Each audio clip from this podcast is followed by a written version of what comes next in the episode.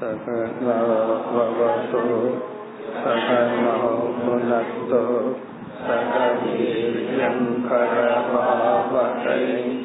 தேஜஸ்வினாவதீதமஸ்து மா வித்விஷாவஹை.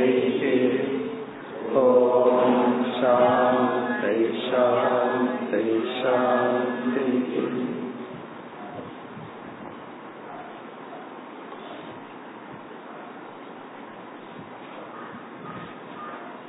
பதினாறாவது ஸ்லோகம். சமோதமஸ்தபசௌசம்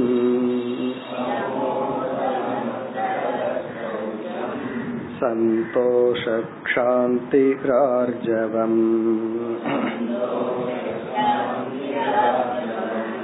மத்பக்திஸ்ச தயா சத்யம்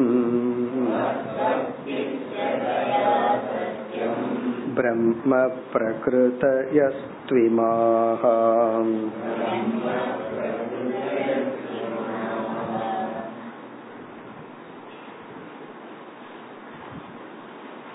வர்ணத்தின் தர்மங்களை பற்றி பார்த்து கொண்டிருக்கின்றோம். பதினைந்தாவது ஸ்லோகத்தில் பகவான் கூறினார், சத்துவம் ரஜஸ் தமஸ் என்கின்ற மூன்று குணங்கள், அந்த குணத்தின் அடிப்படையில் மனிதர்கள் பிறந்து வாழ்ந்து கொண்டிருக்கின்றார்கள். அதன் அடிப்படையில் தான் என்னுடைய அங்கத்திலிருந்து அவர்கள் தோன்றுகிறார்கள். அதன் அடிப்படையில் அவர்களுடைய வாழ்க்கை முறையை அமைத்துக் கொள்கின்றார்கள். பிராமணர்களுடைய சத்துவ பிரதானமாக இருப்பவர்களுடைய தன்மையை வர்ணிக்கின்றார். சமக தமக தபக. சமக மன அடக்கம், இங்கு சமக என்பது சத்துவ பிரதானம், தமக புலனடக்கம், தபக தபக என்பது எளிமையான வாழ்க்கையில் மகிழ்ந்து பழகியவர்கள், தபக சௌச்சம் தூய்மையாக வைத்திருக்கின்ற குணம், சந்தோஷக கிடைக்கிறதுல திருப்தி, சாந்திகி மன்னித்தல், ஆர்ஜவம் எண்ணம் சொல் செயல் ஒரே கோட்டில் இருத்தல், மத்பக்திஸ்ச தயா சத்யம் தயா மற்ற உயிரினங்களிடத்தில் கருணையுடன் இருத்தல், சத்தியம் உண்மை பேசுதல். இத்துடன் பகவான் மத்பக்திஹி என்னிடத்தில் பக்தி செலுத்துதல். இதெல்லாம் என்னன்னா பிரம்ம பிரகிருதயக இமாஹா, இவைகளெல்லாம் பிரம்ம பிரம்மன பிராமணர்களுடைய பிரகிருத்தயகன குணங்கள். இப்ப இப்படிப்பட்ட குணம் யாருக்கு இருக்கின்றதோ அவர்கள் இயற்கையாக அப்படிப்பட்ட வாழ்க்கை முறையை எடுத்து கொள்வார்கள். அதாவது டீச் பண்றது, பிறகு வந்து யாகம் செய்து வைத்தல், அறிவை மற்றவர்களுக்கு போதித்தல், இது போன்ற செயல்களில் கர்மங்களில் அவர்கள் ஈடுபடுவார்கள். இனி அடுத்தது வந்து க்ஷத்திரியர்களுடைய குணத்தை பகவான் வர்ணிக்கின்றார். பதினேழாவது ஸ்லோகம். தேஜோ பலம் த்ருதி சௌர்யம்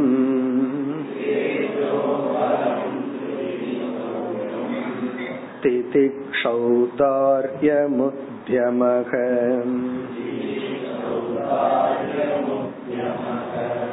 தைர்யம் பிரம்மண்யதைஸ்வர்யம்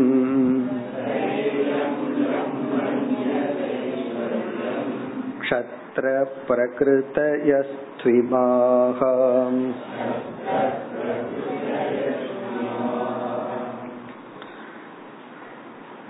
இங்கு வர்ணிக்கப்பட்ட குணங்கள் யாரிடம் இருக்கின்றதோ அவர்களெல்லாம் க்ஷத்திரியர்கள். க்ஷத்திரியன் என்பவன் இப்படிப்பட்ட குணத்தில் உடையவன், அதற்கு தகுந்தாற் போல செயல்களில் வாழ்க்கையில் அவன் ஈடுபடுவான். அதுல ஒவ்வொன்றாக இப்பொழுது பார்ப்போம். முதலில் தேஜக. தேஜக என்பது இன்னர் ஸ்ட்ரென்த், இன்னர் கரேஜ், மனதுக்குள் இருக்கின்ற தைரியத்தை குறிக்கின்றது. இன்னர் கரேஜ் உள்ள உள்ளக்குள்ள இருக்கிற ஒரு தைரியம்.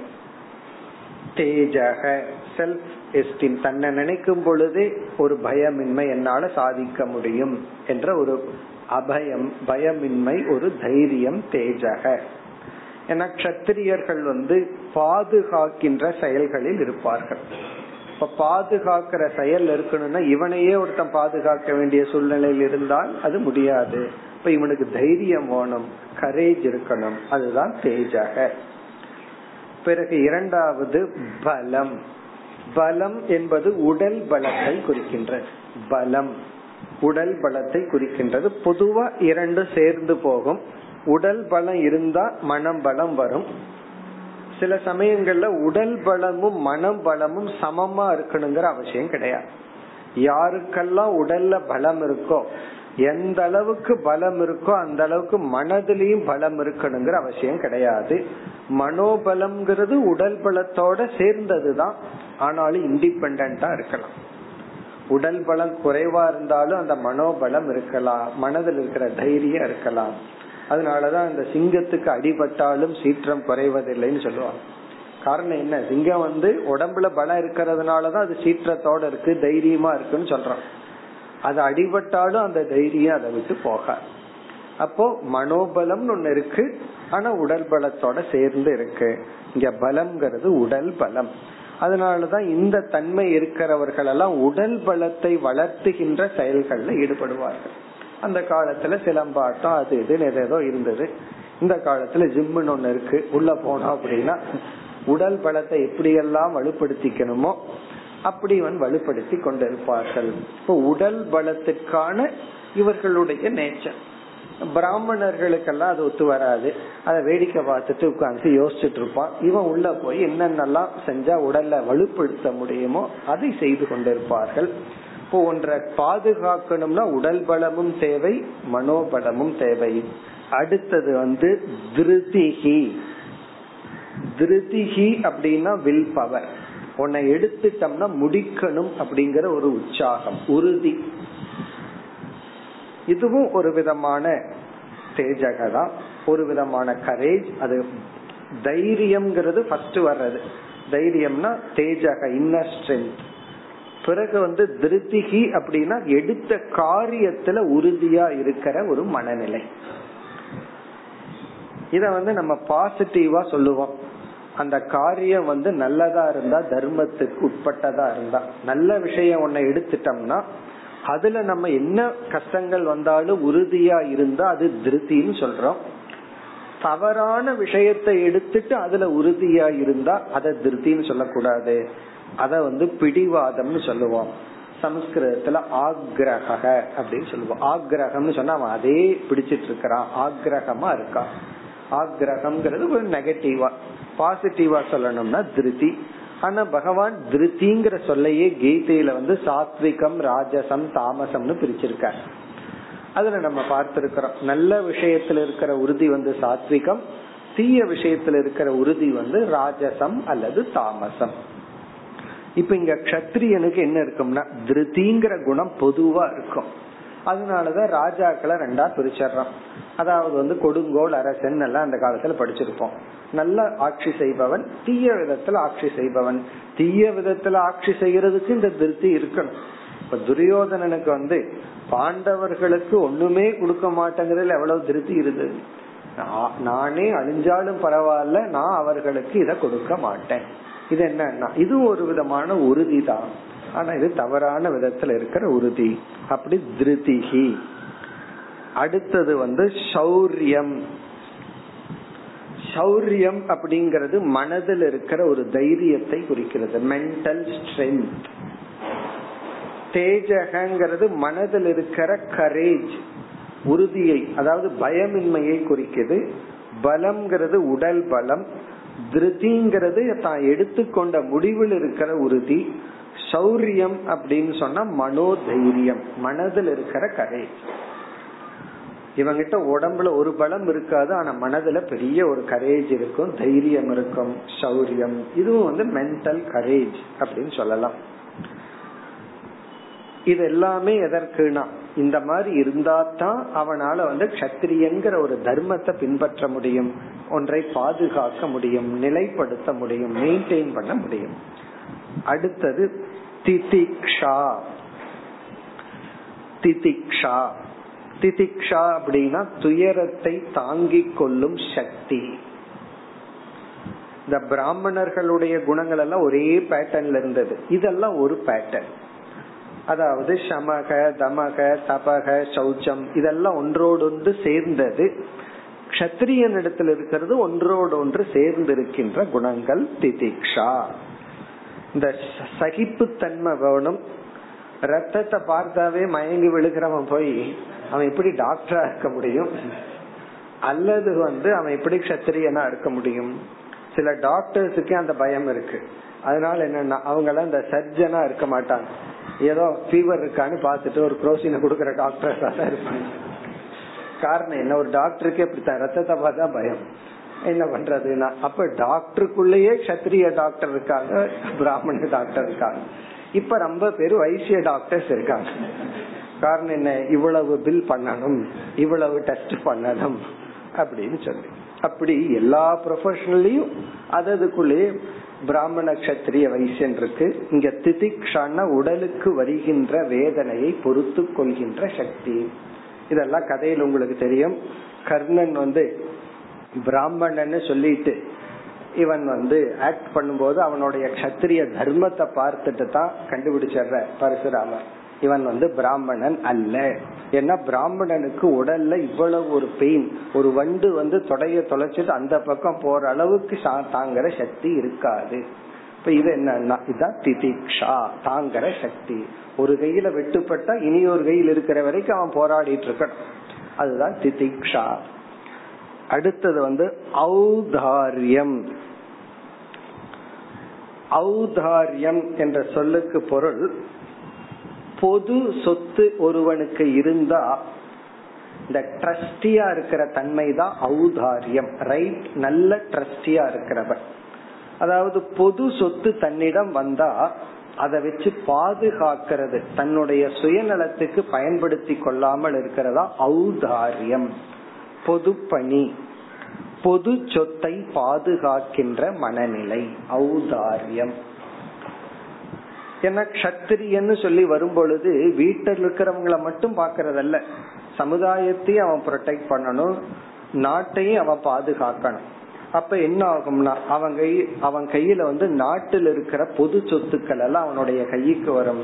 அத அவன் என்ன பண்ணணும்னா அத வந்து அவன் மிஸ்யூஸ் பண்ண கூடாது, அத வந்து அவன் சரியாக பாதுகாக்க வேண்டும். அதாவது வந்து சிவன் சொத்து குலநாசம்னு சொல்றான்.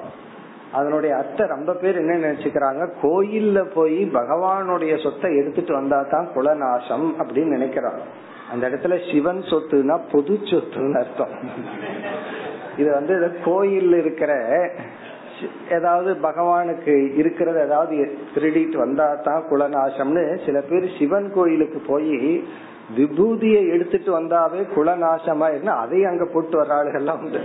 சில பேர் சீரியஸா சொல்லுவாங்க விபூதியும் கூட சிவன் சொத்துல இருந்து எடுத்துட்டு வரக்கூடாது, எடுத்துட்டு வந்தா குலநாசம் ஆயிரும் அப்படிங்கறதுதான் சில கற்பனைகள்.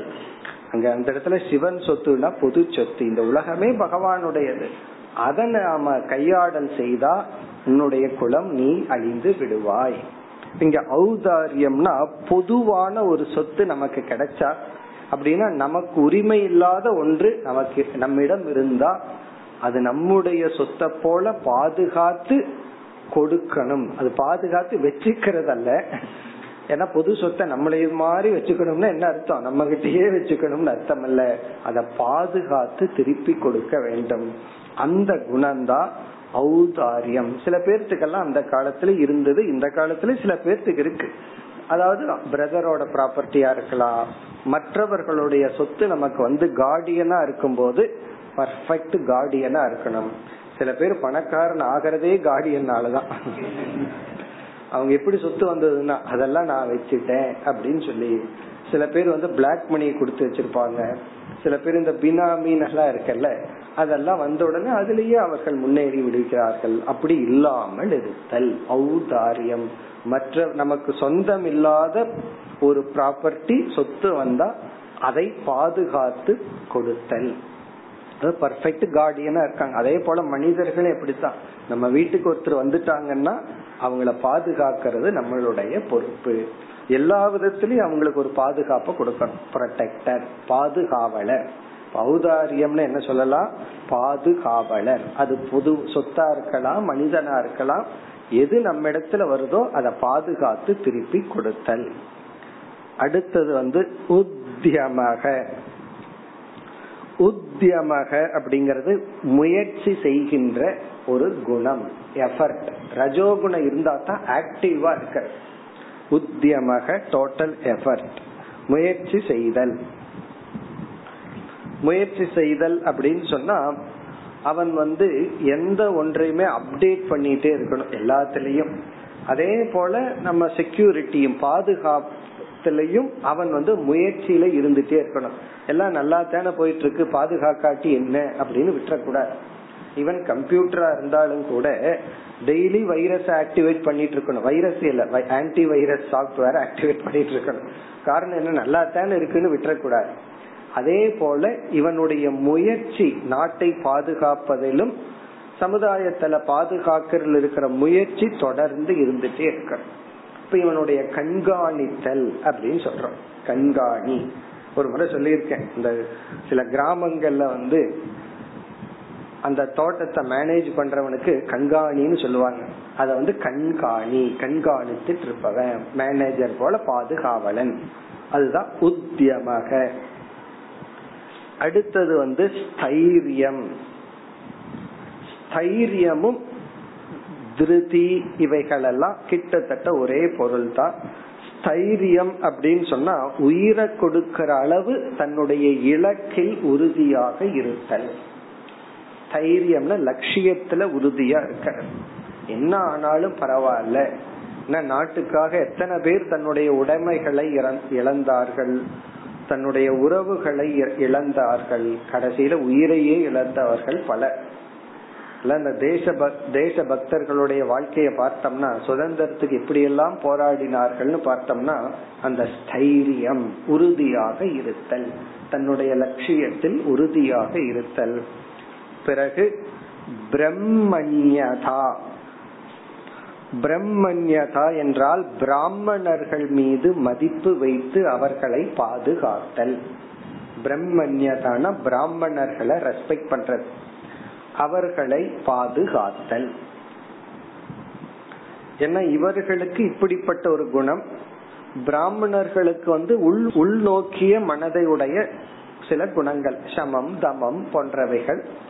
இப்போ ஒரு பிராமணன் குணத்தை உடையவனிடத்துல போய் நீ இந்த மாதிரி எக்ஸசைஸ் பண்ணினா உனக்கு இவ்வளவு ஸ்ட்ரென்த் வரும்னா அவன் என்ன பண்ணுவான்? அதெல்லாம் எனக்கு வேண்டாம், இருக்கிற ஸ்ட்ரென்த் போதும்பா.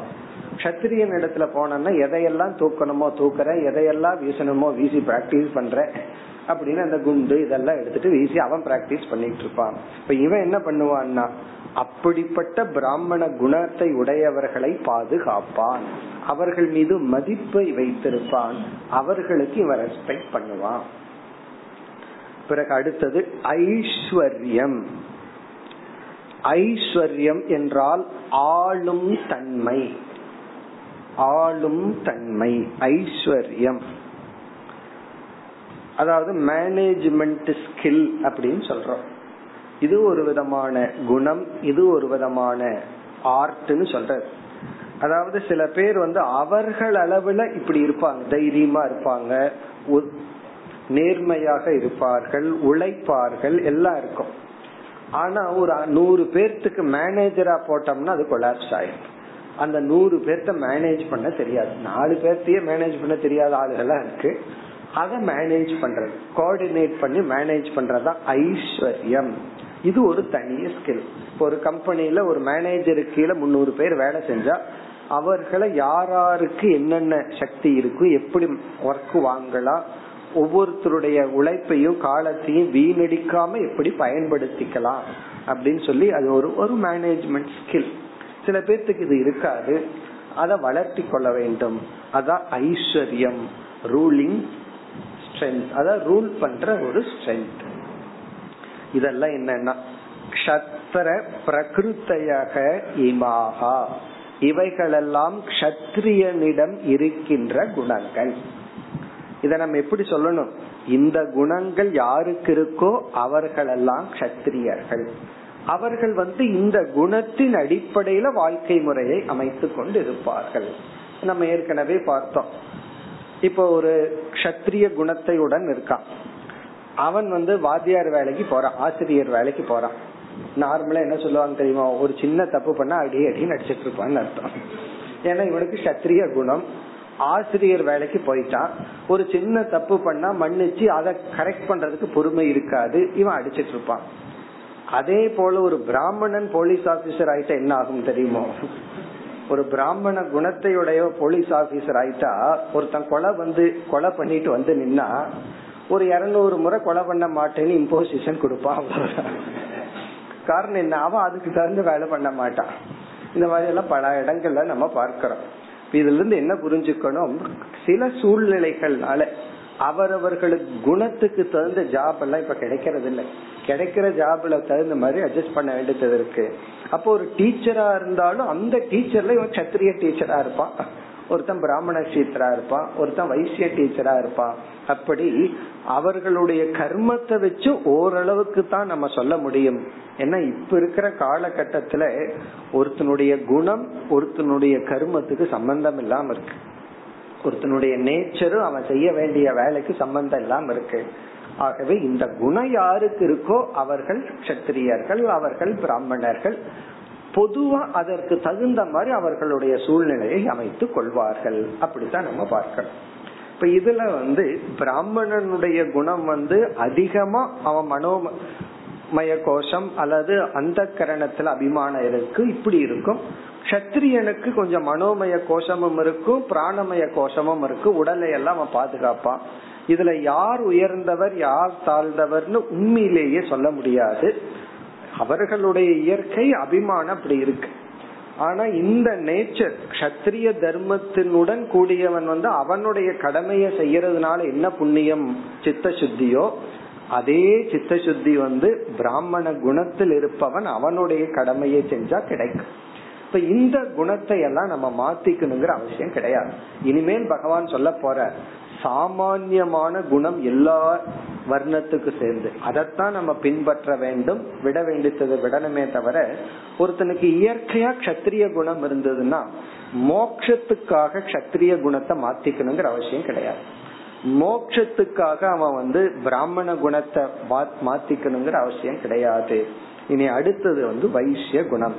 இப்ப வைசியனுக்கு என்னென்ன குணநலங்கள், அடுத்த பதினெட்டாவது ஸ்லோகம்.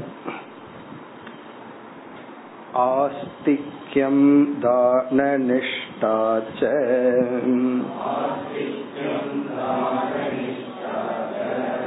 அதம்போ பிரம்மசேவனம் அதுஷ்டிரர்த்தோபச்சயைஹி.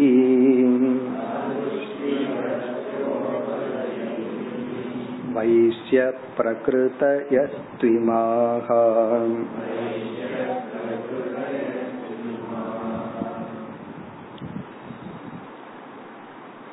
வைஸ்யன் என்பவன் வியாபாரம் செய்பவர்கள், அக்ரிகல்ச்சர் விவசாயம் செய்பவர்கள், அதாவது குறிப்பா பணத்தை சம்பாதிப்பவர்கள். இவங்க கிட்டதான் பணம் ரொம்ப இருக்கும். பிராமணர்கள்கிட்ட பணம் ரொம்ப இருக்காது, தவந்தா இருக்கும். எளிமையாகத்தான் அவர்களுடைய வாழ்க்கை முறை இருக்கும். க்ஷத்திரியர்களிடம் தன்னுடைய சொத்தை விட பொது சொத்து தான் ரொம்ப இருக்கும். பேங்க்ல இருக்கிற கேஷியர் வந்து எப்ப பார்த்தாலும் என்ன வச்சிருக்காருன்னா கையில கேஷ் தான், பணத்தையே எண்ணிட்டு இருப்பார். அவரோட கேஷ் எவ்வளவு இருக்கும்னா அது பாக்கெட்ல கொஞ்சமா இருக்கும். ஆனா அவருடைய பாக்ஸ்ல எவ்வளவு கேஷ் இருக்கும்னா லட்சக்கணக்கில் இருக்கும். அதே போல க்ஷத்திரியனை பார்த்தோம்னா நாட்டுக்காக இருக்கிறத கொடுப்பான். அவங்கிட்ட பணம் கொஞ்சம் குறைவா இருக்கும், சொத்து குறைவா இருக்கும். பிராமணன் கிட்ட அதை விட குறைவா இருக்கும். வைசியன் கிட்ட தான் எல்லாமே இருக்கு. இந்த உலகமே யார் கையில் இருக்குன்னா வைசியன் கையில தான் இருக்கு. அவர்கள் என்ன பண்ணுவார்கள், ஒரு இடத்துல விளையறதை எடுத்து இனியொரு இடத்துல கொடுத்து விற்பார்கள். இங்க இருக்கிறது அங்க போகும், அங்க இருக்கிறது இங்க வரும். வியாபாரம் செய்வார்கள். புதிய புதிய இயந்திரங்கள் எல்லாம் கண்டுபிடிக்கிறது. எல்லா இண்டஸ்ட்ரியஸ் எல்லாம் என்னன்னா எல்லாம் வைசியர்களுடைய செயல்கள். இப்ப பணம் ரொம்ப இருக்கும் போது அவர்களுக்கு வந்து தெய்வ பக்தி இல்லை என்றால், அதாவது வந்து ஈஸ்வரன் ஒருத்தர் இருக்கார், தர்மம்னு ஒன்னு இருக்கு, தர்மப்படி இருந்தா தான் புண்ணியம்னு ஒன்னு வரும், அதர்மம்னு ஒன்னு இருக்கு அது பாபத்தை கொடுக்கும்னு சொல்லி கண்ணுக்கு தெரியாத அதிர்ஷ்டத்துல அவங்களுக்கு நம்பிக்கை இருக்கணும். பிறகு ஈஸ்வரன் ஒருவர் வந்து நம்ம கர்மத்தை எல்லாம் கவனிச்சுட்டு பலனை கொடுக்கிறாருங்கிற நம்பிக்கை இருக்கணும். அப்படியெல்லாம் நம்பிக்கை இல்லாம பணம் கைக்கு வந்ததுன்னு வச்சுக்கோமே, அவர்கள் மிக மிக விரைவில் அவர்களும் அழிந்து விடுவார்கள், அவர்களை சுற்றி இருக்கிறவங்களே அழிச்சிருவாங்க. அதனால பணம் ரொம்ப கையில் இருக்கிறவனுக்கு முதல் நிபந்தனை வந்து ஆஸ்திக்யம். பகவான் சொல்ற முதல் குணம் வந்து ஆஸ்திக்யம். அவன் ஒரு ஆஸ்திகனாக இருக்க வேண்டும். ஆஸ்திகனா இருந்துட்டு எவ்வளவு பணம் கையில விளையாண்டாலும் அது நம்ம அழிச்சு விடாது, நல்லதுதான் பண்ணும். இங்க ஆஸ்திக்யம் சொல்லினுடைய பொருள் வந்து வெறும் இறைவனை நம்புவது மட்டுமல்ல, கடவுளை நம்புறது மட்டும் ஆஸ்திக்யம் அல்ல, ஈஸ்வரன் நம்முடைய கர்மத்திற்கேற்ற பலனை கொடுப்பவர், இந்த ஒரு நம்பிக்கையுடன் இருப்பவர். நம்ம செய்யற ஒவ்வொரு செயலுக்கும் பலன் இறைவன் கொடுக்கிறார் அப்படிங்கிற ஒரு நம்பிக்கை இருந்தாதான், அப்படி நம்பிக்கையுடன் இவன் எவ்வளவு பணம் சம்பாதிச்சாலும் அந்த பணம் இவனை அழித்து விடாது. ரொம்ப பேர் வந்து இந்த விஷயத்திலையும் தப்பா புரிஞ்சுக்கிறான். பணம்ங்கிறது என்னமோ வேதாந்தத்துக்கு எதிரான ஒண்ணும், பணத்துக்கும் வேதாந்த வேதாந்தத்துக்கு வரணும்னா பணம் இருக்கிறவங்கிட்ட எல்லாம் அது வராது, செல்வந்தனுக்கெல்லாம் ஞானம் வராதுன்னு ஒரு ஏழை நினைச்சிட்டு இருப்பான். அவன் ரொம்ப பணக்கார, அவனுக்கு என்ன வேதாந்தம் புரிய போகுதுன்னு சொல்லி. இவர் வந்து ஏன் இப்படி நினைக்கிறாருன்னா அந்த பணத்து மேல இருக்கிற ஆசையினால நினைக்கிறார். அவனுக்கு அந்த பணம் பெருசா தெரியாது, அந்த பணத்தை அவன் டைஜஸ்ட் பண்ணிருப்பான், அவன் இவனை விட எளிமையா சாப்பிட்டு இருப்பான், இவன் எல்லா பரோட்டாவும் சாப்பிட்டு இருப்பான், அவன் பேசாம இட்லி சாப்பிட்டு இருப்பான், அவ்வளவு பணம் கையில் இருக்கு. இப்போ ஒரு பொறாமையினால சிலதெல்லாம் அப்படி சொல்றது. பணத்துக்கும் பணம் எந்த விதத்திலயும் மோட்சத்துக்கு தடை கிடையாது. எப்பொழுதுனா ஆஸ்திக்யம், இவனுக்கு வந்து பணத்துடன் அந்த ஆஸ்திக்யம் இருக்கணும், அதுதான் கல்ச்சர் கலாச்சாரம் அவனுக்கு இருக்கணும், இப்ப இறை நம்பிக்கை இருக்கணும். இந்த பணம் வந்து இறைவன் நமக்கு கொடுத்த பிரசாதம்ங்கிற புத்தி இருக்கணும். நம்மளுடைய ஒவ்வொரு செயலுக்கும் ஈஸ்வரன் கண்காணியாக இருந்து கொண்டு அதனுடைய பலனை கொடுக்கிறார் அப்படிங்கிற ஒரு எண்ணம் இருக்க வேண்டும். அது அவர்களுக்கு இருக்கும், இருந்தா சரியான உத்தமமான வைசியன். இனி அடுத்தது என்னன்னா தான நிஷ்டாச்ச, இதுவும் வைசியர்களுக்கு இருக்கிற ஒரு முக்கியமான இருக்க வேண்டிய ஒரு குணம். தான நிஷ்டா என்றால் எவ்வளவு சம்பாதிக்கிறோமோ அதுல ஒரு போர்ஷன் தானம் செய்ய வேண்டும். தான நிஷ்டான சேரிட்டி. பணத்தை வந்து தானம் பண்ற குணம் பண்ற ஹாபிட், அந்த குணம் மனநிலை இருக்க வேண்டும், இருந்தால்தான் அவர்கள் வைசியர்கள். இது வந்து ஒரு ஆன்டிடோட் மாதிரி. இவன் பணம் சம்பாதிக்கணும்னா ரொம்ப கால்குலேட்டிவா இருக்கணும், ஒவ்வொன்னையும் கணக்கு பார்க்கணும். இந்த கணக்கெல்லாம் பார்க்காம ஊதாரித்தனமா இருந்தா பணம் எல்லாம் சம்பாதிக்க முடியாது.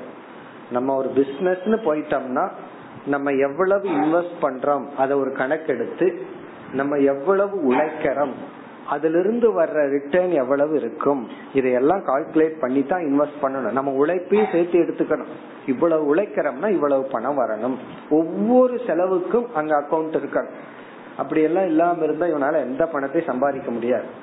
இப்படி எல்லா விஷயத்திலயும் கால்குலேட் பண்ணிட்டே இருந்தான்னு வச்சுக்கோமே.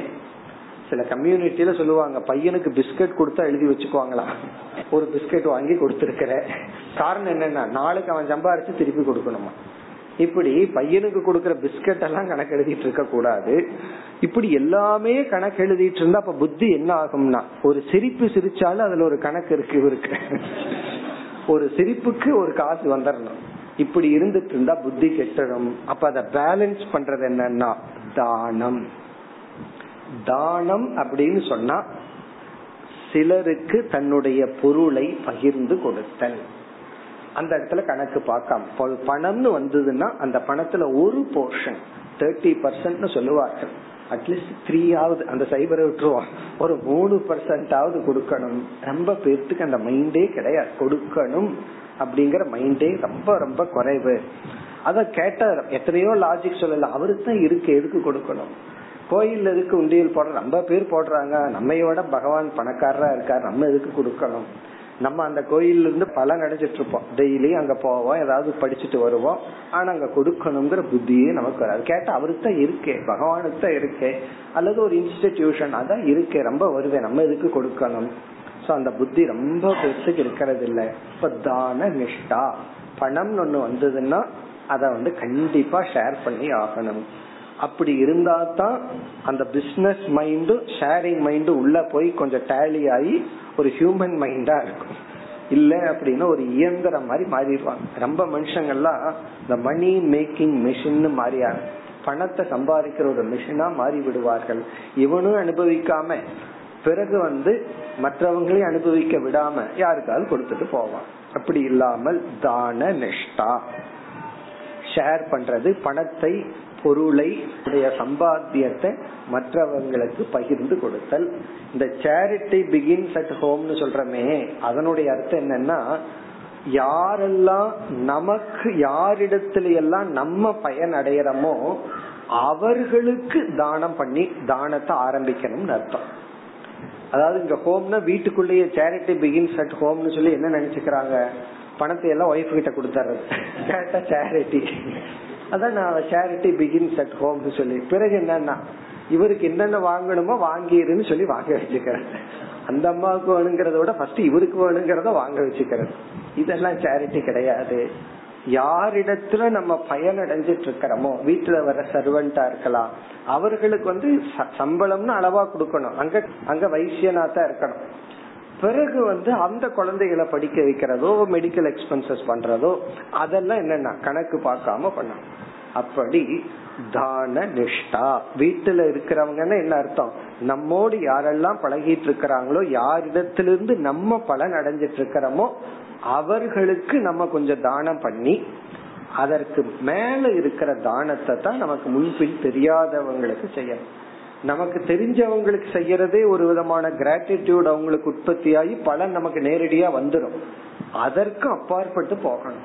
முன்பின் தெரியாதவர்கள், நம்ம தான் உதவி பண்ணி இருக்கிறோம்னு தெரியாதவர்களுக்கு உதவி செய்தல் தான நிஷ்டா. இப்ப பணம் ஃப்ளோ நம்ம கிட்ட இருந்தா அது யாருகிட்ட இருந்தாலும் அதை பண்ணணும். ஒரு சன்னியாசியா இருந்தாலும் அவருக்கு பணம் வந்ததுனால அப்படியே சேர்த்து வச்சிட்டு கூடாது, ஒரு போர்ஷனை செலவு பண்ணித்தான் ஆகணும். அதே போல சத்திரியனுக்கு பணம் வந்தாலும் அதை செலவு பண்ணித்தான் ஆகணும். இப்ப எந்த ஆசிரமத்துல வாழ்றோம் அப்படிங்கறது கணக்கல்ல. அதே போல ஒரு பிராமணனுக்கு வந்து வேதம் சொல்லி சொல்லி, அல்லது ரொம்ப பணம் வந்ததுன்னா நான் பிராமணன் தானே வாங்கிட்டே தான் இருப்பேன் கொடுக்க மாட்டேன்னு சொல்லக்கூடாது. பணம்னு ஒண்ணு வர ஆரம்பிச்சிடுதுன்னா அவன் வைசிய தர்மத்தை பின்பற்றான், அத வந்து ஷேர் பண்ணணும், மற்றவங்களுக்கு கொடுக்கணும். இனி அடுத்தது அதுவும் ரொம்ப முக்கியம், அதம்பக. அதம்பக என்ற சொல்லுக்கு ரெண்டு பொருள் இருக்கு. ஒன்று வந்து தான் செய்த தானத்தை வெளிக்காட்டி கொள்ள கூடாது, அதைவே பிசினஸா மாத்திரக்கூடாது. எல்லாமே பிசினஸ்ல பண்ணி பண்ணி தானம் பண்றதே ஒரு பிசினஸா மாத்திரக்கூடாது. சில பேர் இப்படி செய்வார்கள், ஒரு டியூப் லைட் ஒரு கோயிலுக்கு வாங்கி கொடுத்துட்டு அதுல ரெட் கலர்ல கம்பெனி பேர்ல எழுதி வச்சிருது, அதுல என்ன இருபத்தஞ்சு பர்சன்டோ ஐம்பது பர்சன்ட் லைட் வந்து இவரோட அட்வர்டைஸ்மெண்ட்லயே போயிடும். இது என்னன்னா அந்த தானம் வந்து அதுவே ஒரு பிசினஸா மாறியாச்சு. அப்படி இருக்க கூடாது. அதம்பக அப்படின்னு சொன்னா தானாதி ந ஆவிஷ்கரணம், அது கொடுக்கிற லட்சணம். தானம் முதலிய தர்மங்களை ந ஆவிஷ்கரணம்னா வெளிக்காட்டி கொள்ளாமல் இருத்தல், மறைத்து வைத்து கொள்ளுதல். அதாவது எதை பொதுவா மறைப்போம், தெரியாம பணம் வாங்கினா மறைப்போம், தெரிஞ்சு பணம் பணத்தை கொடுத்தோம்னா அதை மறைக்க தோணுமான்னா, லஞ்சம் வாங்குறத வேணா மறைப்போம், லஞ்சம் கொடுக்கறதையும் சில சமயம் சொல்லிடுவோம் இவ்வளவு வாங்கித்தான் அதை பண்ணனான்னு சொல்லி. ஆனா தானம் கொடுக்கறதையும் நம்ம மறைக்க வேண்டும். மறைக்கணும்னா அத அத வந்து ஒரு கமர்ஷியலா யூஸ் பண்ணக்கூடாது, பிசினஸ் ட்ரிக்கா யூஸ் பண்ணக்கூடாது. இப்ப இவ்வளவு சேரிட்டி கொடுத்தோம் அப்படின்னா இந்த கான்ட்ராக்ட் நமக்கு கிடைச்சதும் அப்படிங்கறதெல்லாம் இல்லாம, அது முதல் பொருள். நாம செய்யற தானம் நம்ம மன வளர்ச்சிக்காக இருக்கணுமே தவிர காட்டிக்கொள்ள கூடாது முடிஞ்ச வரைக்கும். பிறகு இரண்டாவது பொருள், மற்றவர்களை ஏமாற்றாமல் இருத்தல், அதம்பக, மற்றவங்களை வந்து சீட் பண்ணாம இருக்கிறது. இதுவும் ரொம்ப முக்கியம், ஒரு பிசினஸ் மேனுக்கு இது ரொம்ப முக்கியம். இதத்தான் வந்து இப்ப மாடர்ன் லாங்குவேஜ்ல பிசினஸ் எத்திக்ஸ் அப்படின்னு சொல்றோம். பிசினஸ் சொன்னாவே நம்ம வந்து ஒருத்தர்கிட்ட இருக்கிற பணத்தை வாங்குறோம், ப்ராடக்ட கொடுத்து பணத்தை வாங்குறோம் தான், அது தப்பே கிடையாது. அது வந்து அந்த பிசினஸ்ல ஒரு எத்திக்ஸ் இருக்கணும். என்னன்னா நம்ம என்ன ப்ராமிஸ் பண்றோமோ அந்த இதை வாங்கணுமே தவிர அத்தியதிகமா முழுமையா அவனை ஏமாற்றி விட கூடாது. அப்ப அதம்பகங்கிறதுக்கு இனி ஒரு பொருள், ஏமாற்றாமல் இருத்தல்.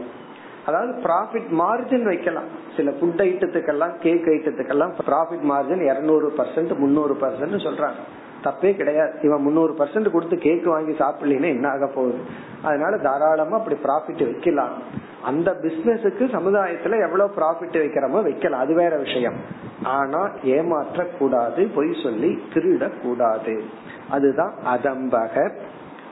அடுத்தது வந்து பிரம்ம சேவனம்.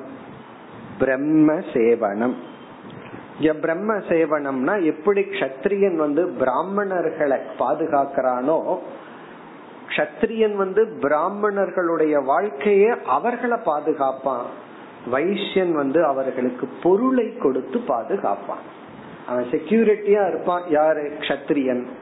இவன் வந்து அவங்களுக்கு இருப்பிடத்தை கொடுப்பான், பணத்தை கொடுப்பான், பொருளை கொடுப்பான். இங்க சேவனம் அப்படிங்கிற இடத்துல வந்து த்ரூ மணி, பணத்தின் மூலமா பொருளின் மூலமாக பிராமணர்களை பாதுகாத்தல். அதாவது ஒரு ஸ்கூல் டீச்சருக்கு டீச்சர்ஸுக்கு செக்யூரிட்டி கொடுக்கறவன், பாதுகாப்பை கொடுக்கறவன் வந்து க்ஷத்ரியன், அவங்களுக்கு வந்து பணத்தை கொடுக்கறவன் வந்து வைசியன், அந்த வைசியன் வந்து பொருளை கொடுப்பான். இப்ப பிரம்ம சேவனம், அவர்களுக்கு சேவை செய்தல். இதெல்லாம் யாருக்கு இருக்கோ அவர்களெல்லாம் தான் வைசியர்கள். இதுல எதுவுமே தப்பான குணம் கிடையாது, எல்லா குணமுமே உத்தமமான குணம் தான். நீ பணத்தை சம்பாதிக்கலாம், ஆஸ்திக்யத்துடன் இருக்கணும், தானம் பண்ணணும், பிறகு ஏமாற்றக்கூடாது, பிறகு பிராமணர்களுக்கும். பிறகு வந்து இந்த இடத்துல இனி ஒரு வார்த்தையும் சேர்த்திக்கணும், பிராமணர்கள் இடத்துல க்ஷத்ரியர்களை சேர்த்திக்கணும். க்ஷத்ரிய சேவனம், க்ஷத்ரியர்களுக்கு இவன் பணம் கொடுக்கணும். இப்ப வந்து நாட்டை பாதுகாக்கிறதுக்கு நமக்கு மிலிட்ரி இருக்கு, அந்த மிலிட்ரிக்கு எப்படி பணம் வருதுன்னா, பணம் சம்பாதிக்கிற பிசினஸ் பீப்புள் வந்து டாக்ஸ் கட்டுறதுனாலதான். அந்த டாக்ஸ் எல்லாம் தான் உங்களுக்கே தெரிஞ்சிருக்கும், நம்ம டாக்ஸ்ல எவ்வளவு பர்சன்ட் டிஃபென்ஸுக்கு போகுதுன்னு சொல்லி, மேக்சிமம் பர்சன்ட் டிஃபென்ஸுக்கு தான் போகுது. இப்ப எப்படின்னா அந்த டாக்ஸ் யார்கிட்ட இருந்து வருதுன்னா வைசியர்களிடம் இருந்து வருது. அப்ப கவர்மெண்ட்டுக்கு டாக்ஸ் கட்டுறதே அதுதான் உண்மையான தேசபக்தி. சில பேரு டாக்ஸ் கட்டுறது பாவம்னு நினைச்சிட்டு இருக்காங்க. ரொம்ப பேரு அந்த பாவத்துல இருந்து விமோசனம் கொடுக்கறவர் தான் ஆடிட்டர்ன்னு நினைச்சிட்டு இருக்காங்க. அது தப்பு. ஆடிட்டர் வந்து இந்தந்த டாக்ஸ் பெனிஃபிட் கவர்மெண்டே உனக்கு கொடுக்குது, நீ இவ்வளவு தூரம் சம்பாதிக்கிறையே, உன்னை என்கரேஜ் பண்றதுக்கு இந்த இடத்துல எல்லாம் உனக்கு வந்து ப்ரொவிஷன் இருக்குன்னு அந்த அறிவை கொடுக்கிறவர் தான் ஆடிட்டரே தவிர ஏமாத்த சொல்லி கொடுக்கிறவர் ஆடிட்டர்ன்னு நினைச்சுக்கிறாங்க. அப்படி கிடையாது. அது இப்படி எல்லாம் கவர்மெண்ட் ரூல் இருக்கு, அதை வச்சு நீ அதுக்குள்ள உனக்கு என்ன பெனிஃபிட் வேணுமோ அதை எடுத்துட்டு நீதிய ஒழுங்கா டாக்ஸ் கட்டு. அப்ப இங்க க்ஷத்ரிய சேவனம்ங்கிறது எப்படி புரிஞ்சுக்கணும், நம்ம கவர்மெண்ட்டுக்கு கொடுக்கற டாக்ஸே ஒரு விதத்துல ஒரு சேவைதா, அல்லது க்ஷத்ரியர்களையும் நாட்டையும் பாதுகாக்கிறதா. இப்ப பணம் சம்பாதிக்கிறவன் நாட்டுக்கு பணத்தை கொடுத்து நாட்டை பாதுகாக்கிறான், உடல் பலம் இருக்கிறவன் உடல் உழைப்ப கொடுத்து பாதுகாக்கிறான், பிராமணன் வந்து அந்த கலாச்சாரத்தை கொடுத்து அறிவை கொடுத்து பாதுகாக்கிறான், நீதியை எல்லாம் போதிச்சு நீதி நெறியை எல்லாம் அவன் வந்து சமுதாயத்துக்கு டீச் பண்ணி நாட்டை பாதுகாக்கிறான், இவன் உழைப்பால பாதுகாக்கிறான், இவன் பொருளால பாதுகாக்கின்றான். இனி இரண்டாவது வரியில இவன் பக்கா வைசியனா இருக்கணும்னா இனியொரு குணமும் இருக்கணுமா, அது என்ன? அதுஷ்டிகி அர்த்த உபச்சயி. அர்த்த உபச்சயம்னா பணத்தை சேர்த்திக்கிறது, பிசினஸ பெருக்குதல். வியாபாரத்தை அதிகப்படுத்துதல். அர்த்த உபச்சயகி அப்படின்னா பொருள்கள், வியாபாரம். இது பெருக பெருக இவன் மனசுல என்ன இருக்கணும்னா அதுஷ்டிகி, போதுங்கிற மனநிலை வரக்கூடாதான். அதுஷ்டிகினா அதிருப்திகி, இதோட போதும், எக்ஸ்பென்ஷன் எல்லாம் வேண்டாம் அப்படிங்கிற எண்ணம் வரக்கூடாதான். அப்படி வந்துட்டா ஃபர்ஸ்டுக்கு போயிடுவான், பிராமணன் ஆயிடுவான், பேசாம உட்காந்துருவான். அது வராம இருக்கிற வரைக்கும் தான் இவன் வைசியனா இருக்க முடியும். போது இது அப்படிங்கிற எண்ணம் வந்துட்டா டேஞ்சர். எதுக்கு டேஞ்சர்னா பணத்துக்கு டேஞ்சர். இவனுக்கு டேஞ்சரா இல்லையாங்கிறது வேற விஷயம், பணம் இவனுக்கு அப்புறம் கைக்கு வராது. அப்ப என்னன்னா லக்ஷ்மி கைக்கு வரணும் அப்படின்னா இவனுக்கு என்ன இருக்கணும்னா அதிருப்திகி, அதுஷ்டிகி. அதுஷ்டிகி அப்படின்னா போதுங்கிற எண்ணம் வரக்கூடாதா. எப்ப அர்த்த உபச்சயி, பணம் வர வர இவனுக்கு வந்து மேலும் அதிகப்படுத்தலாம், மேலும் பெருசுபடுத்தலாம், இப்படிப்பட்ட எண்ணம் தான் வரணுமே தவிர இருக்கிறது போதும் அப்படிங்கிற எண்ணம் வரக்கூடாது. கொஞ்ச நாளைக்கு முன்னாடி ஒரு பிசினஸ் மேனை பார்த்தேன், நல்லவர் தான், நல்லா எக்ஸ்பேண்ட் பண்ணிட்டே போயிட்டு இருக்கார், பணம் வர வர அதை அப்படியே பெருசுபடுத்திட்டே இருக்காரு. அவர் அறியாம ரொம்ப கேஷுவலா ஒரு அஞ்சு பத்து செகண்டுக்குள்ள இத சொல்லிட்டு அவர் அப்படியே போயிட்டார். அவர் சொன்ன வார்த்தை என்னன்னா, இதெல்லாம் ஏன் பண்றோம்னு யோசிச்சோம்னா நமக்கு வந்து இன்ட்ரெஸ்ட் போயிருது, அதனால யோசிக்கல அப்படின்ட்டு. ரொம்ப தெளிவா யோசிச்சு யோசிக்கலன்னு சொல்லிட்டேன். அதாவது இதையெல்லாம் நான் ஏன் பண்றேன், இவ்வளவு கஷ்டப்பட்டேன். ஏன்னா அவரு வந்து அவரோட கம்பெனியெல்லாம் சுத்தி காமிச்சிட்டு இருந்தேன், நான் இவ்வளவு எக்ஸ்பேண்ட் பண்ணேன், அப்பா கொடுத்தது இவ்வளவுதான், நான் இவ்வளவு பெருசுபடுத்தி இருக்கேன்னு ரொம்ப நானும் ரொம்ப நல்லது நல்லது எத்தனை பேர்த்துக்கு வேலை வாய்ப்பு கொடுக்குறீங்கன்னு சொல்லிட்டே இருந்தேன். திடீர்னு ஒரு வார்த்தை விட்டார், இதெல்லாம் நான் ஏன் பண்றேன் அப்படின்னு யோசிச்சேன்னா இதெல்லாம் பண்ண முடியாது. அப்போ இதெல்லாம் நான் பண்ணணும்னா என்ன பண்ணணும்னா யோசிக்க கூடாது. இதெல்லாம் நான் ஏன் பண்றேன், எதுக்கு அப்படின்னு யோசிச்ச கூடாது. இப்ப நானும் சொல்லிட்டேன் அப்படின்னா கண்டிப்பா கிளாஸுக்கு வந்துடாது, ஏன்னா அது உங்களை டிஸ்டர்ப் பண்ணி விட்டுரும்.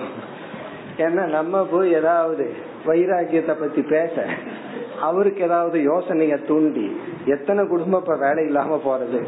ஏன்னா அவர் இருந்தாருன்னா எவ்வளவு எக்ஸ்பேண்ட் பண்றாரு, எத்தனை ஆயிரக்கணக்கான குடும்பம் பிழைக்கணும்னா அவரு வேதாந்த கிளாஸுக்கு வரக்கூடாது. இதுதான் அதுஷ்டிகி. அதுஷ்டிகின்னு அவர் யோசிச்சிட கூடாது, ஏன் இதெல்லாம் பண்றோம், இதனுடைய இலக்கு என்ன, கடைசியில நமக்கு ஆறடி நிலம் தானே சொந்தம், எதுக்கு நூறு ஏக்கரா வாங்கணும், இப்படி எல்லாம் யோசிச்சாருன்னா என்ன ஆகும்னா அது வந்து அவருக்கு டேஞ்சர், அவருடைய தொழிலுக்கு டேஞ்சர். அதை கரெக்டா அவரே யோசிச்சுட்டு ரொம்ப குயிக்கா பாஸ் பண்ணிட்டார். நான் அப்படியே பேசாம விட்டுட்டேன், கண்டிக்கல, அதுக்கு மேல பெடல் பண்ணல, கரெக்ட் தான் அப்படின்னு.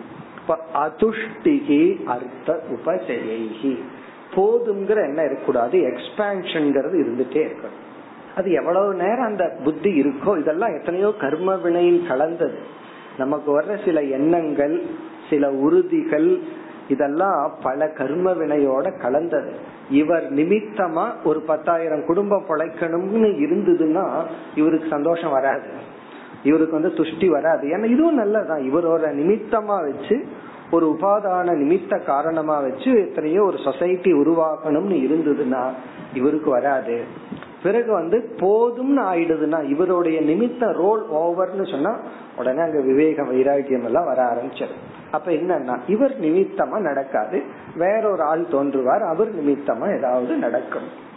அப்படி இந்த இடத்துல அதுஷ்டிங்கிறது ஒரு நெகட்டிவ் கிடையாது, அதாவது எப்ப பார்த்தாலும் திருப்தி இல்லாத மனம் அப்படி கிடையாது.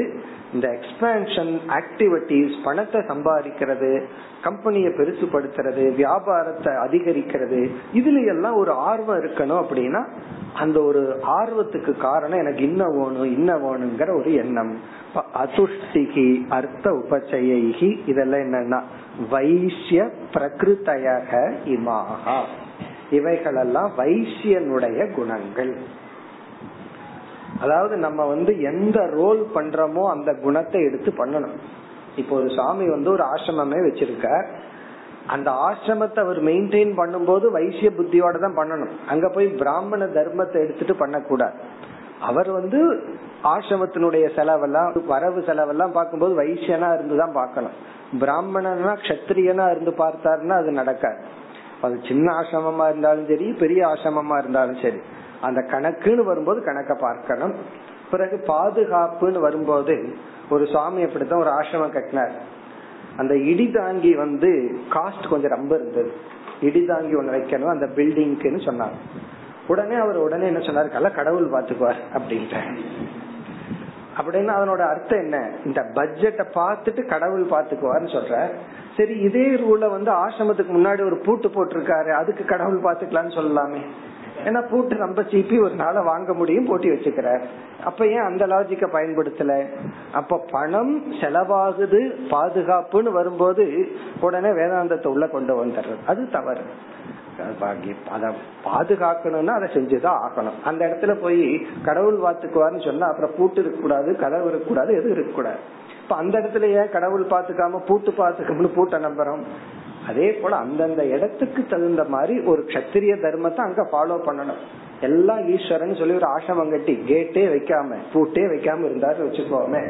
அதனாலதான் மடம்னு ஒரு சீப்பான அர்த்தத்துல பேர் வந்துருச்சு. அப்படி இருக்க கூடாது. அந்தந்த வேலையை செய்யும் போது அந்தந்த தர்மத்திலிருந்து செய்யணும். பிறகு வந்து உபதேசம் பண்ணும் போது, வாழ்க்கையில வாழும் போது பிராமணனா இருக்கணும். அப்படி அந்தந்த நிலையில இருக்கணும். பிறகு இவரே அடுத்த நிலைக்கும் போகணும். ஆசிரமத்தை சுத்தமா வச்சுக்கணும்னு என்ன பண்ணணும், சூத்திரனுடைய தர்மத்தை எடுத்துக்கணும். அடுத்து சூத்திரனுடைய லட்சணம் பத்தொன்பதாவது ஸ்லோகம். சுஸ்ரூஷணம் த்விஜகவாம் தேவாநாம் சாப்யமாயயாம்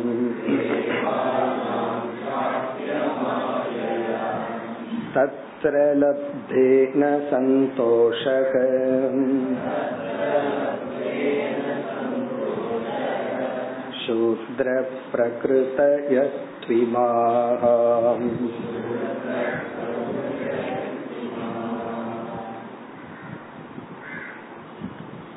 சூத்ரர்கள், சூத்ரனுடைய குணம் என்றால் இதுலயும் இழிவான குணங்கள் எதுவும் கிடையாது. சூத்ரன்னு சொன்னா அவனுடைய அபிமானம் வந்து மனோமய கோஷத்திலையும் விஞ்ஞானமய கோஷத்திலையும் பிராணமய கோஷத்திலயும் அபிமானம் அதிகமா இருக்காது. அன்னமய கோஷத்துல உடல்ல தான் இருக்கும். அவனால பிசிக்கலா தான் ஒர்க் பண்ண முடியும். திட்டம் போட முடியாது, நல்லா பிளான் பண்ண முடியாது, மேனேஜ் பண்ண முடியாது. இந்த கிளர்க் எல்லாம் என்னன்னா சொன்ன வேலையை நல்லா செய்வான், அது ரொம்ப முக்கியம். அவன் வந்து திட்டம் போட ஆரம்பிச்சிட்டாருன்னா இவர் ஒரு திட்டத்தை சொன்னா அவன் ஒரு திட்டம் போட ஆரம்பிச்சுட்டா இப்படி வேலை நடக்கும்னா ஒரு திட்டத்தை அமுல்படுத்துறவன் அவன் திட்டம் போட கூடாது. அவன் என்ன சொன்னாங்களோ அதை ஒழுங்கா அப்படியே சிஸ்டமேட்டிக்கா ஃபாலோ பண்ணணும். அப்படி இருக்கிறவர்கள் வந்து சூத்ரன். அது வந்து ஆபீஸ்லயும் இருக்கலாம், வீட்லயும் இருக்கலாம். லேபர் கிளாஸ்ன்னு சொன்னா நம்ம வந்து அப்ப அக்ரிகல்ச்சரல்ல சூத்திரன் ஆயிடுவார்கள், அப்படி கிடையாது. உடலளவிட விவசாயம் செய்பவர்கள் சூத்திரர்கள் அல்ல. புத்திய அதிகமா பயன்படுத்தாமல் உடல் அளவில் செய்பவர்கள் வந்து சூத்திரர்கள். இப்ப அவர்களுடைய தன்மை விளக்கப்படுகிறது. சுஸ்ரூஷணம், சுஸ்ரூஷணம் அப்படின்னு சொன்னா சேவை செய்தல், ஒர்க் பண்றது, உடல் அளவில் சேவை செய்தல், செயல் செய்தல்.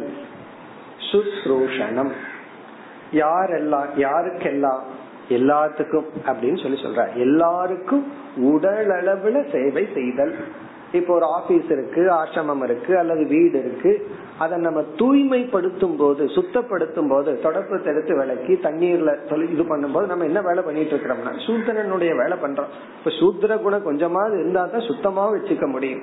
அப்படி தூய்மைப்படுத்துதல். சில பேர்த்துக்கு தூய்மைப்படுத்துறதா முடியும். இந்த வீட்டுல ரெண்டு மணி நேரம், அடுத்த வீட்டுல ரெண்டு மணி நேரம் சொல்லி இப்ப இருக்கிற சர்வன்ட் மெய்டெல்லாம் ஒரே வீட்டுல இருக்கிறது இல்ல, பத்து வீடு இருக்கும். அப்ப என்ன, அவங்களுக்கு அவ்வளவுதான் முடியும், யோசிக்கவெல்லாம் மாட்டார்கள். உடல் அளவில் தான் செயல் பண்ண முடியும். அப்படி சுஸ்ரூஷணம் த்விஜகவாம். த்விஜக என்பது மற்ற மனிதர்களுக்கு. த்விஜக அப்படின்னா பிராமண கஷத்திரிய வைசியன். மற்ற மனிதர்களுக்கு இவர்கள் செய்கின்ற செயல், ஆக்டிவிட்டிஸ். துஜக, துஜர்களுக்கு, துஜக அப்படின்னு சொன்னா மற்ற மூன்று வர்ணத்தை சார்ந்தவர்களுக்கு அவங்களுக்கு செய்யற சேவை. இப்ப ஒரு ஆபீஸ் இருக்கு, அதை மேனேஜ் பண்றவர் கஷத்திரியன், புத்தி பூர்வமா இம்ப்ளிமெண்ட் பண்றவர், சிந்திச்சு ப்ராஜெக்ட் கொடுக்கிறவன் வந்து பிராமணன். பிறகு வந்து அந்த ஆபீஸுக்கே ஓனரா இருக்கிறவன் வந்து வைசியன். இது எல்லாத்தையும் மெயின் கிளீன் பண்ணி மெயின்டைன் பண்ணிட்டு இருக்கிறவன் யார் அப்படின்னு சொன்னா சூத்ரன். பிறகு அடுத்தது கவாம். கவாம் என்பது இங்கு பசுவை குறிக்கின்றது. மற்ற உயிரினங்கள், மற்ற உயிரினங்களை பாதுகாத்தல், சேவை செய்தல். அது வீட்டுல வளர்த்துற நாயா இருக்கலாம், அல்லது பசுவா இருக்கலாம், எருமையா இருக்கலாம். மற்ற உயிரினங்கள், மனிதனுக்கு உதவுகின்ற உயிரினங்களை எல்லாம் பாதுகாத்து இது பண்றது. தேவானாம் இறைவனுக்கு, தேவாலயங்களுக்கு செய்கின்ற தொண்டு சேவை தேவானாம். இப்ப தேவாலயத்தை வந்து போய் பூஜை பண்ணிட்டு இருக்கிறவன, அந்த நேச்சர் இருக்கிறவன் பூஜை பண்ணுவான். அதாவது மனோமய கோஷத்திலேயோ அந்த கரணத்திலே அபிமானம் இருக்கிறவன் நாலு ஸ்லோகத்தை மனப்பாடம் பண்ணி பகவானுக்கு அர்ச்சனையா சொல்லுவான். சத்திரியன் வந்து அதை பாதுகாப்பான். வைசியன் வந்து அந்த கோயிலையே நடத்துவான். சூத்ரன் என்ன பண்ணுவான்னா தூய்மைப்படுத்துவான், மற்ற வேலையெல்லாம் பண்ணுவான். இப்ப தேவானாம், தேவர்களுக்கு, தேவாலயங்களுக்கு, யாகசாலைகளுக்கு சேவை செய்தல், தூய்மைப்படுத்துதல், கையிலையும் காலிலையும் உடல் அளவில் செய்கின்ற தொண்டு, சர்வீஸ். பெஸ்ட் டிரான்ஸ்லேஷன் சுஸ்ரூணாம் அப்படின்னா சர்வீஸ், சேவை. பிறகு வந்து ஒரு வைசியன் வந்து ஏமாத்துறதா இருந்தா மற்றவங்களை எப்படி ஏமாத்துவான்? பணத்துல ஏமாத்துவான். சத்திரியன் வந்து செக்யூரிட்டியில ஏமாத்துவான். ஒரு பிராமண ஏமாத்துறதுல என்ன பண்ணுவான்னா தெரியாத மந்திரத்தை தெரிஞ்ச மாதிரி சொல்லுவான். என்ன கேக்குறவனுக்கு தெரியாதுங்கிறதுனால. அதாவது வந்து விவாக மந்திரத்தை எங்க சொல்லவான்னா ஆள் மேல போய் அனுப்புற இடத்துல விவாக மந்திரத்தை சொல்லலாம், அல்லது போய் சேர்ற இந்த பிணத்தை வச்சுட்டு என்ன மந்திரத்தை சொல்லணுமோ அதை விவாக மந்திரத்துல சொல்லலாம், விவாகத்துல அந்த மந்திரத்தை சொல்லலாம். இப்படி மந்திரத்தை ஏமாத்தலாம். அல்லது வந்து சுருக்கிக்கலாம், அஞ்சு நிமிஷம் சொல்ல வேண்டியதை ஒரு நிமிஷத்துல சொல்லலாம். இப்படி அவரவர்களுக்குன்னு ஏமாற்ற ஒரு இடம் இருக்கு, அது கூடாதுன்னு பாத்துட்டு வந்தோம். அதே போல சூத்ரன் எந்த ஃபீல்டுல ஏமாத்துவான்? அவனால பணத்துல ஏமாத்த முடியாது, ஏன்னா அது அவங்கிட்ட கிடையாது. அறிவுலையும் ஏமாத்த முடியாது, அறிவும் அவங்கிட்ட கிடையாது. அறிவு இருந்தா தானே திட்டம் போட்டு ஏமாற்றலாம். இவன் ஏமாற்றுவது தன்னுடைய உழைப்பு, தன்னுடைய உழைப்புலதான் இவன் ஏமாற்ற முடியும். இத நம்ம நல்லா பாக்கிறோம். ஆள் இருந்தா ஒரு மாதிரி வேலை செய்வான், ஆள் இல்ல அப்படின்னா வேலை செய்ய மாட்டான். தூரத்திலிருந்து ஆள் இருந்தா வேலை செய்யற மாதிரி நடிப்பான். ஒருத்தர் இப்படி எனக்கு சொன்ன, இவரு ரொம்ப தூரத்துல களை எடுத்துட்டு இருந்தாங்களா, தூரத்துல இருந்து பார்த்தா எடுத்துட்டு இருந்த மாதிரி இருந்தான், வெறும் கையில இப்படி இப்படின்னு பண்ணிட்டு இருந்தாங்க. பக்கத்துல போய் பார்த்தா நிஜமாலுமே களை செடிகளை புடுங்குறானா. தூரத்துல இருந்து பார்த்தா ஆக்ஷன் மட்டும் நடக்குதான், ஆனா போய் பார்த்தா அங்க ஒரு செடியும் புடுங்கல, சுத்தமா இருக்கு. அப்போ தூரத்துல இருந்து பார்த்தா அப்படியே வேலை செய்யற மாதிரி நடிக்கிறது.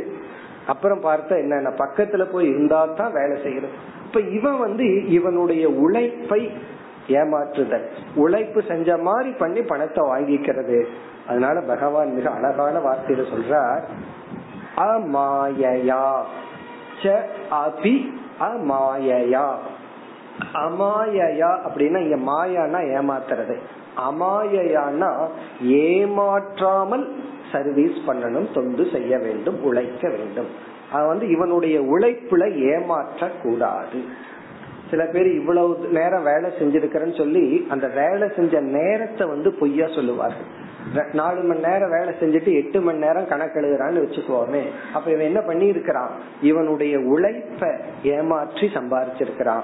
அப்படி இவன் உழைக்கணும், அந்த உழைப்புல ஏமாற்றம் இருக்க கூடாது. அமாயயா கபடத்துடன் இவன் உழைப்பை கொடுக்க கூடாது. ஆனா நம்ம பார்த்தோம் அப்படின்னா உங்களுக்கு எல்லாம் நல்லாவே தெரியும், வீட்டுல வர்ற சர்வெண்ட் மெய்ட் எல்லாம், சர்வன்ட்ஸ் எல்லாம் எப்படி இருக்கிறாங்கன்னா இவனும் பணத்துல ஒழுங்கா கொடுக்கறது இல்ல, அவங்களும் அதுக்கு தகுந்த மாதிரி செஞ்சு செய்யாம இருக்காங்க. காரணம் என்ன? அவர்களும் அவர்களை என்ன ஏமாற்ற முடியுமோ அதை செய்கிறார்கள், இவர்கள் இவர்கள் என்ன ஏமாற்ற முடியுமோ அதை செய்கிறார்கள். அப்படி இருக்க கூடாது. அமாயையா அப்படின்னா பொய்யாக, அதாவது சர்வீஸ் பண்ற மாதிரி நடிக்க கூடாது, உண்மையிலேயே சேவை செய்ய வேண்டும்.